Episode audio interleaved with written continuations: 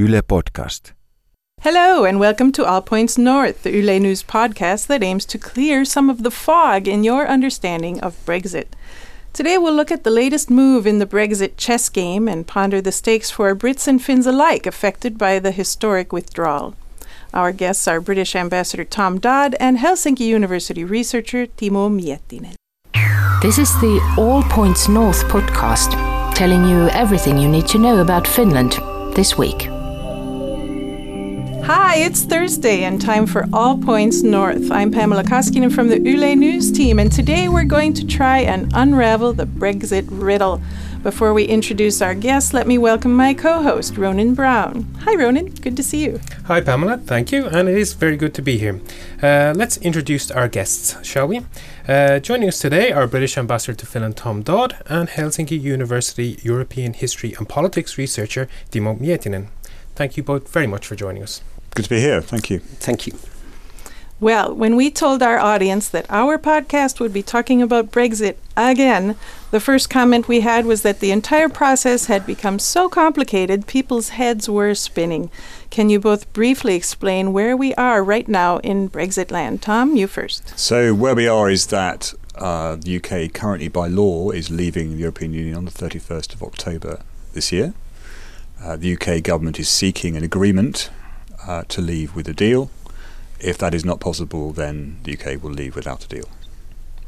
Timo?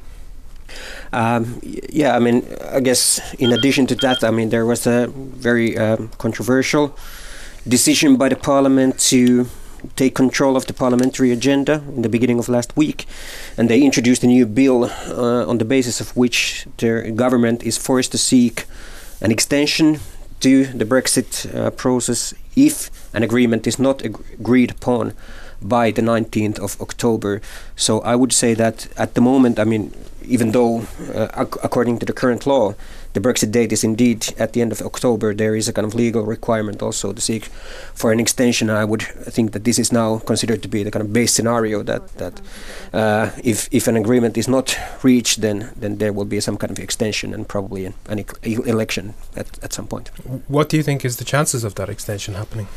Uh, from the EU side, I think that the most important thing is that the UK has something concrete to show that there will be a resolution to the situation. So, from the EU side, I think the problem is that there is no majority in the parliament for any single concrete solution, and I, I think uh, calling for an election would be a kind of way out of this parliamentary gridlock, and I think that would be enough from the EU side, in, in my assessment. So, from obviously from the UK side, uh, we're working very hard to actually to seek a, to secure a deal with our European partners, and negotiations are continuing. In fact, tomorrow there's another round of negotiations tomorrow to find an alternative to what's called the backstop, this uh, fallback arrangement, which would deal with the uh, particular issue of the uh, border between Northern Ireland and the Irish Republic. Okay, um, because we know that um, a deal governing the future relations has been has already been agreed and uh, was rejected three times uh, in January and twice in March this year. Uh, Boris Johnson has said that his government wants to leave with a deal, and the EU has said that it won't revisit the existing agreement. So, is there still a chance that it's this same deal is on the table? The British government is actually not objecting to most of the deal, and most of the deal is agreed. The bit that um, we have a problem with is the backstop, which uh, the government views as being essentially undemocratic. Uh, we are putting forward alternative arrangements to backstop. A whole host of European leaders, including Mr. Rinne, actually here in Finland, have said they're open to discussion around uh, backstop, around sorry, around alternative arrangements, and that is that's on the table and being discussed at the moment. So, what are examples of those different options?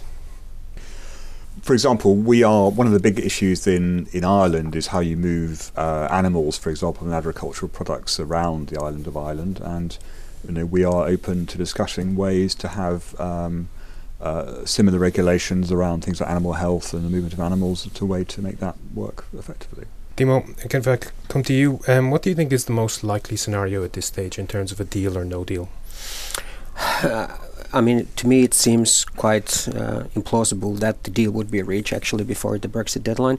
So, to me, the base case scenario is at the moment that that the British government is by law uh, forced to seek for an extension, and then we would go into election at some point. I think the question is when. Uh, I think the current government is seeking for an election, uh, or it, it was seeking for an election uh, by the 15th of October, by which they would have time to form a new government and then uh, refute refute the law uh, that forces them to seek for an extension. And I think the opposition is now uh, trying to make sure that the UK will seek for an ex extension and have the election only after that. Uh, so in November, uh, December, and so on. Uh, so I think you know, solving this parliamentary gridlock, I think, is is the most essential uh, question at the moment. And if there was to be an extension, how long do you think that that would would be? That depends. I mean, there are some countries that have been pushing for a very long extension, like like France.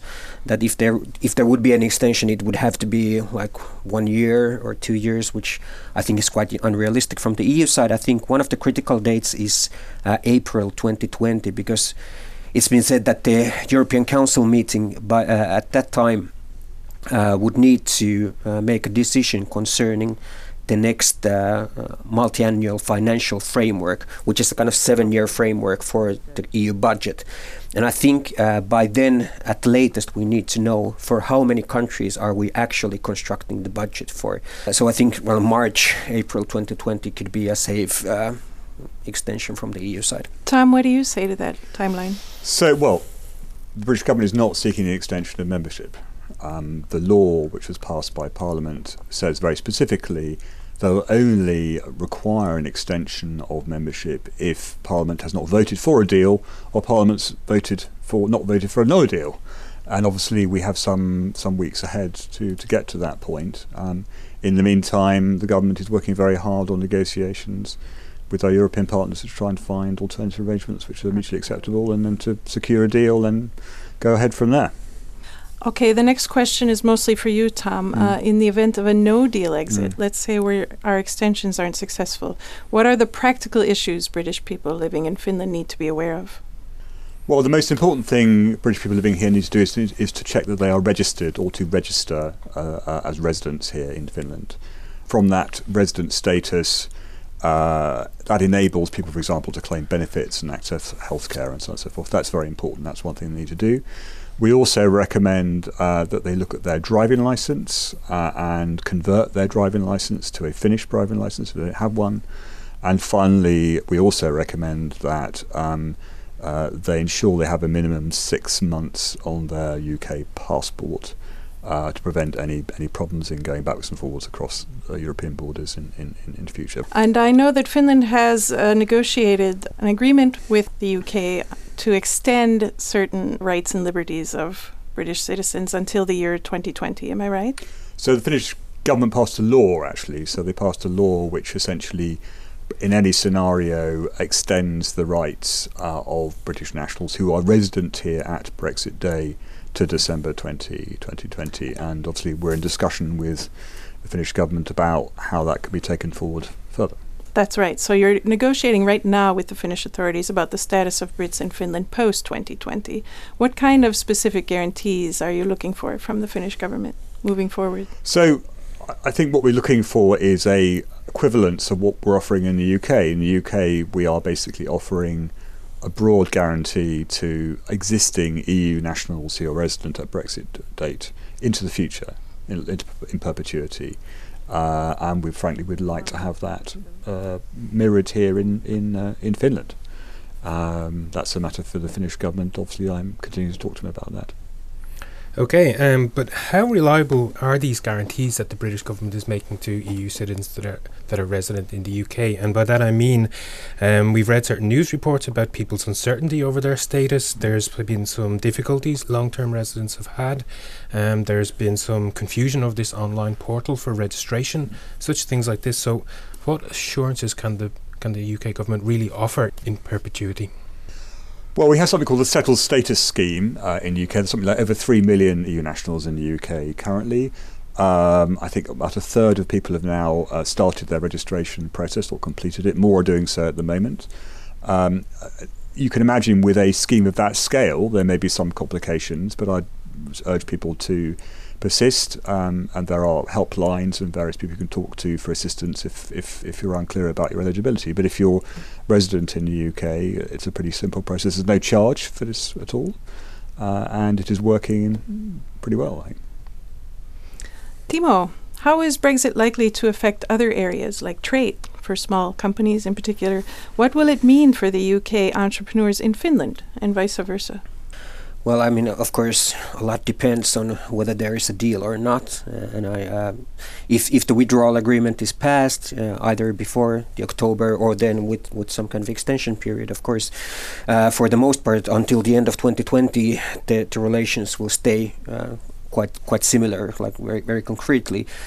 Of course, in the event of a no deal Brexit, uh, there would be, of course, complications with regard to uh, customs, uh, probably uh, tariffs. So we, we would not have a kind of legal basis uh, outside of the WTO agreement, and and that would, of course, make things more complicated because there are a lot of British and European companies whose production lines are, um, come, you know, go from one country to another, and and, and you know having having cutbacks and having setbacks in these production chains, it, it's it, it's going to be very difficult for many companies, and uh, especially now in, in this today's world where where these kind of production chains are so interlinked inside of Europe, then uh, this would be a, a huge challenge. Uh, of course, then if the Brexit takes place and when it when it does, there will be a space for new negotiations, and it's it's very difficult to tell what would be the outcome of those. Uh, there are different models uh, based on different kinds of agreements that the EU has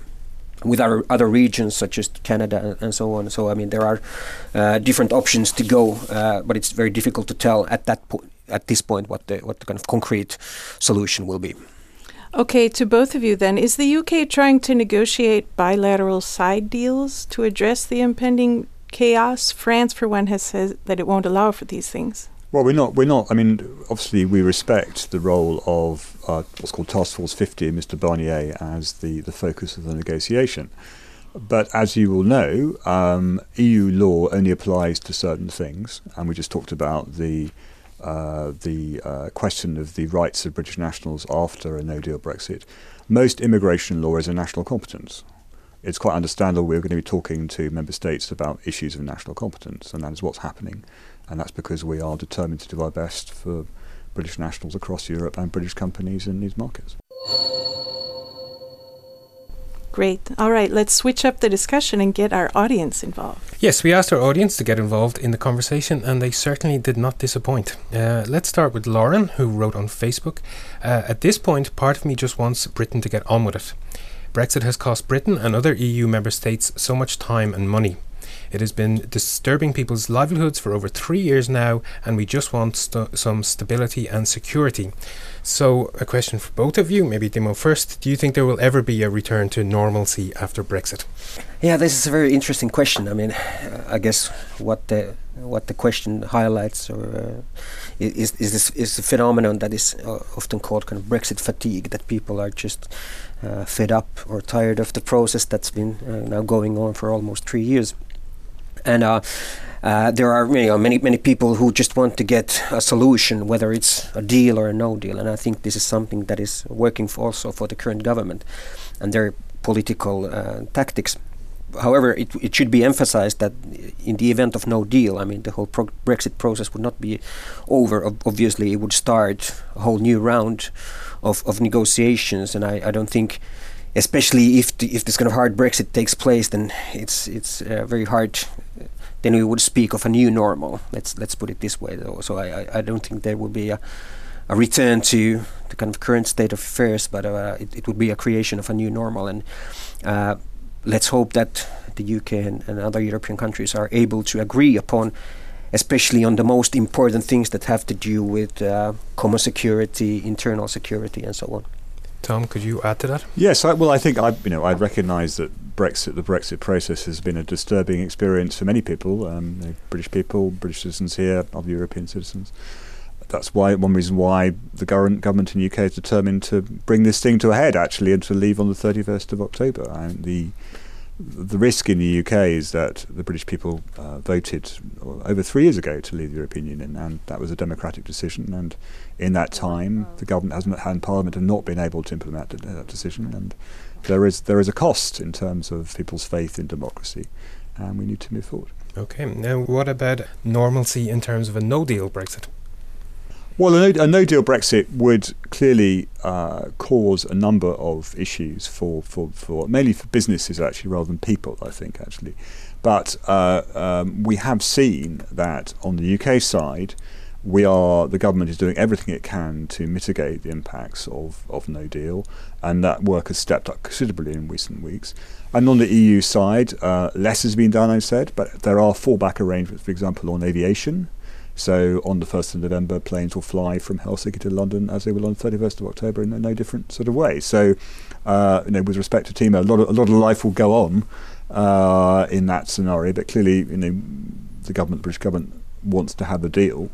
Uh, in order to be able to move forward into a into a new negotiation on the future in a, in a sort of managed way. That's what want to do. Our reader Linda says she's been in Finland now for two years, mm. and Finland's special arrangements for Brits will end in December 2020. So she wants to know if Brits already registered with Migri but here for less than four years, need to apply for permanent residency. And how will that affect post 2020 uh, her status living here? Well, my understanding of the, of the law here is if you are registered, you've been here for more than three months in Finland, you're registered, then you are, in a sense, in the process. Uh, and your rights are safeguarded up until December 2020. As as, I, as you said and I said, mm. uh, there are discussions about what happens after December 2020, uh, but that's the position.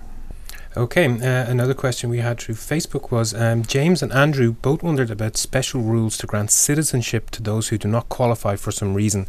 For example, Andrew mentioned that he's been here for 20 years, he ticks all of the boxes for citizenship except for the language requirement. So, will there be any special provisions for people like this? Well, again, I think he should, or you should address that question to the, the Finnish government. But um, my understanding of the law here is that you do need to have a language. You know, either you have to pass have a have a certain level of Swedish or a certain level of Finnish in order to be able to uh, finalise your, your nationality application. That is the that is the the law. Um, in the UK, we have laws about requirements to obtain British nationality. That is that is what states do. Graham sent us this question via WhatsApp. What are the plans to ensure that British citizens residents in Finland will continue to be able to apply for and receive the UK state pension after Brexit? There are still arrangements to obtain UK state pension.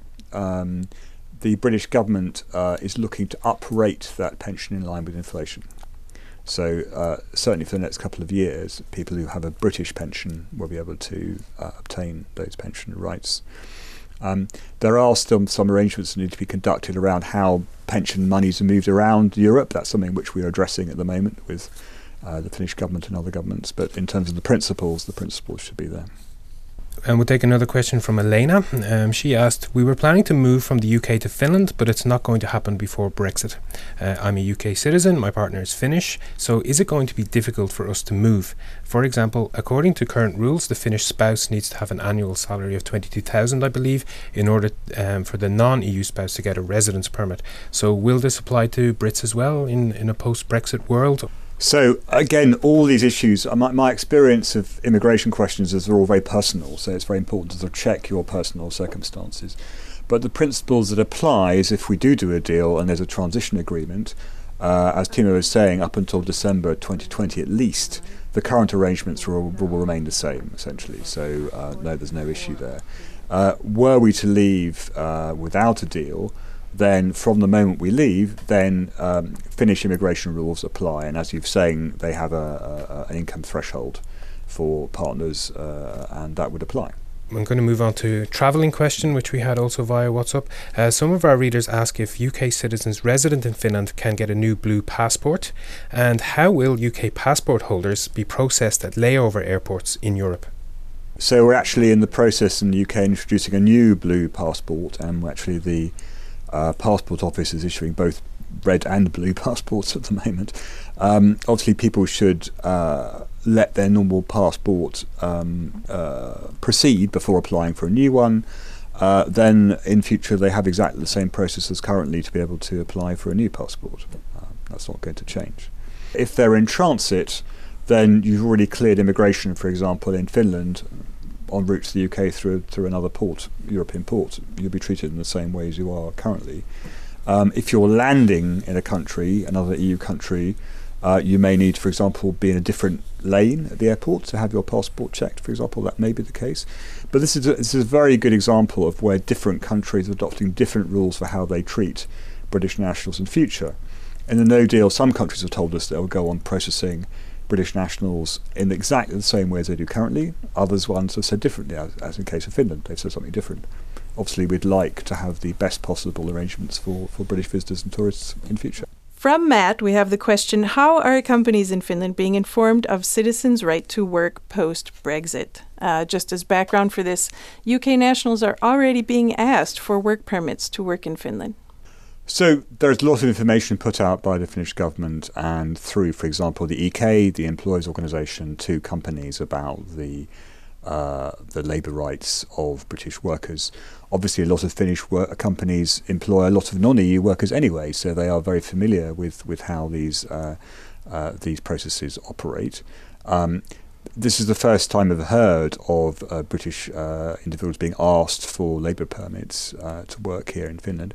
If if they are here and residents here or apply for residency, then they don't need to have uh, labour permits because the residency gives them the right to to work. Um, so I think they need to push back against their employees on this particular question. Okay, and then we've got another comment. Uh, a translator says that UK translation companies are unclear if she continued to work for them post Brexit due to the resulting value added tax changes on services. Any answers to this? Well, so there is um, on the UK government has pr- produced over 100 pieces of guidance on what to do uh, in a in a no deal Brexit. That includes guidance on how new VAT rules will be applied. So I would suggest that she and her company uh, look at that guidance uh, to find a way forward. Do you have some other websites people could consult for information? We have a, a living in guide uh, to Finland uh, in, in, on our website, uh, which has a lot of uh, links to uh, UK information uh, and also to uh, Finnish information.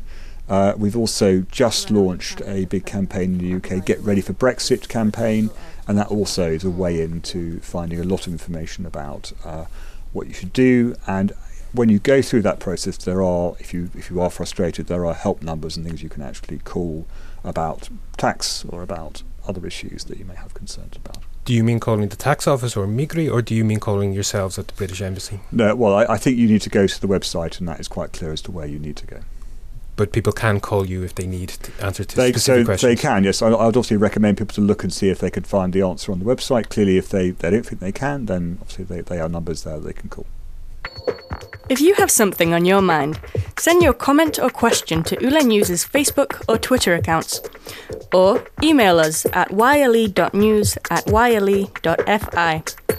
You can also send us an audio or text message on WhatsApp.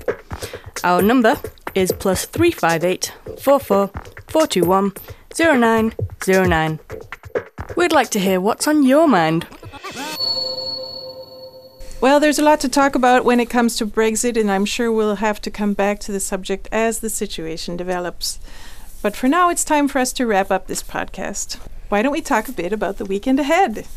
I'll be working in my garden, starting to cut back things for the winter. What about you, Ronan? I think I'll be making my first visit to Helsinki's award winning public library Oodi at some point this weekend. Um, but I'm also interested to hear what our guests have planned. Uh, why don't we start with you, Timo? I'm doing a wedding gig, playing the piano and singing uh, at my friend's wedding, Nice. which is quite unusual. I haven't done it for years, so I'm, in a, I'm a, bit, a bit nervous about it, but I hope it goes well. Sounds like Very fun. nice. Well, I'm actually going to be working on Saturday. Uh, the Chancellor of the Exchequer will be in town for a meeting, which continues on Saturday, so I'll be doing that. Uh, but hopefully on Sunday I'll be joining some friends sailing uh, off Helsinki and enjoying the beautiful, the beautiful weather which we have. Let's hope the weather will be Indeed, nice. yes, indeed, that's yes. Well, that's about all we have time for this week, folks. We'd like to thank our special guest, British Ambassador Tom Dodd, and Helsinki University EU researcher Timo Miettinen for joining us on All Points North. And of course, our audience helps us make the show worthwhile, so thank you for participating. Don't forget to stay in touch via the Yle News Facebook, Twitter, and Instagram accounts. Our producer today was Denise Wall, and the audio engineer was Katja Kostiainen. Thanks for joining us, and don't forget to tune in again next week.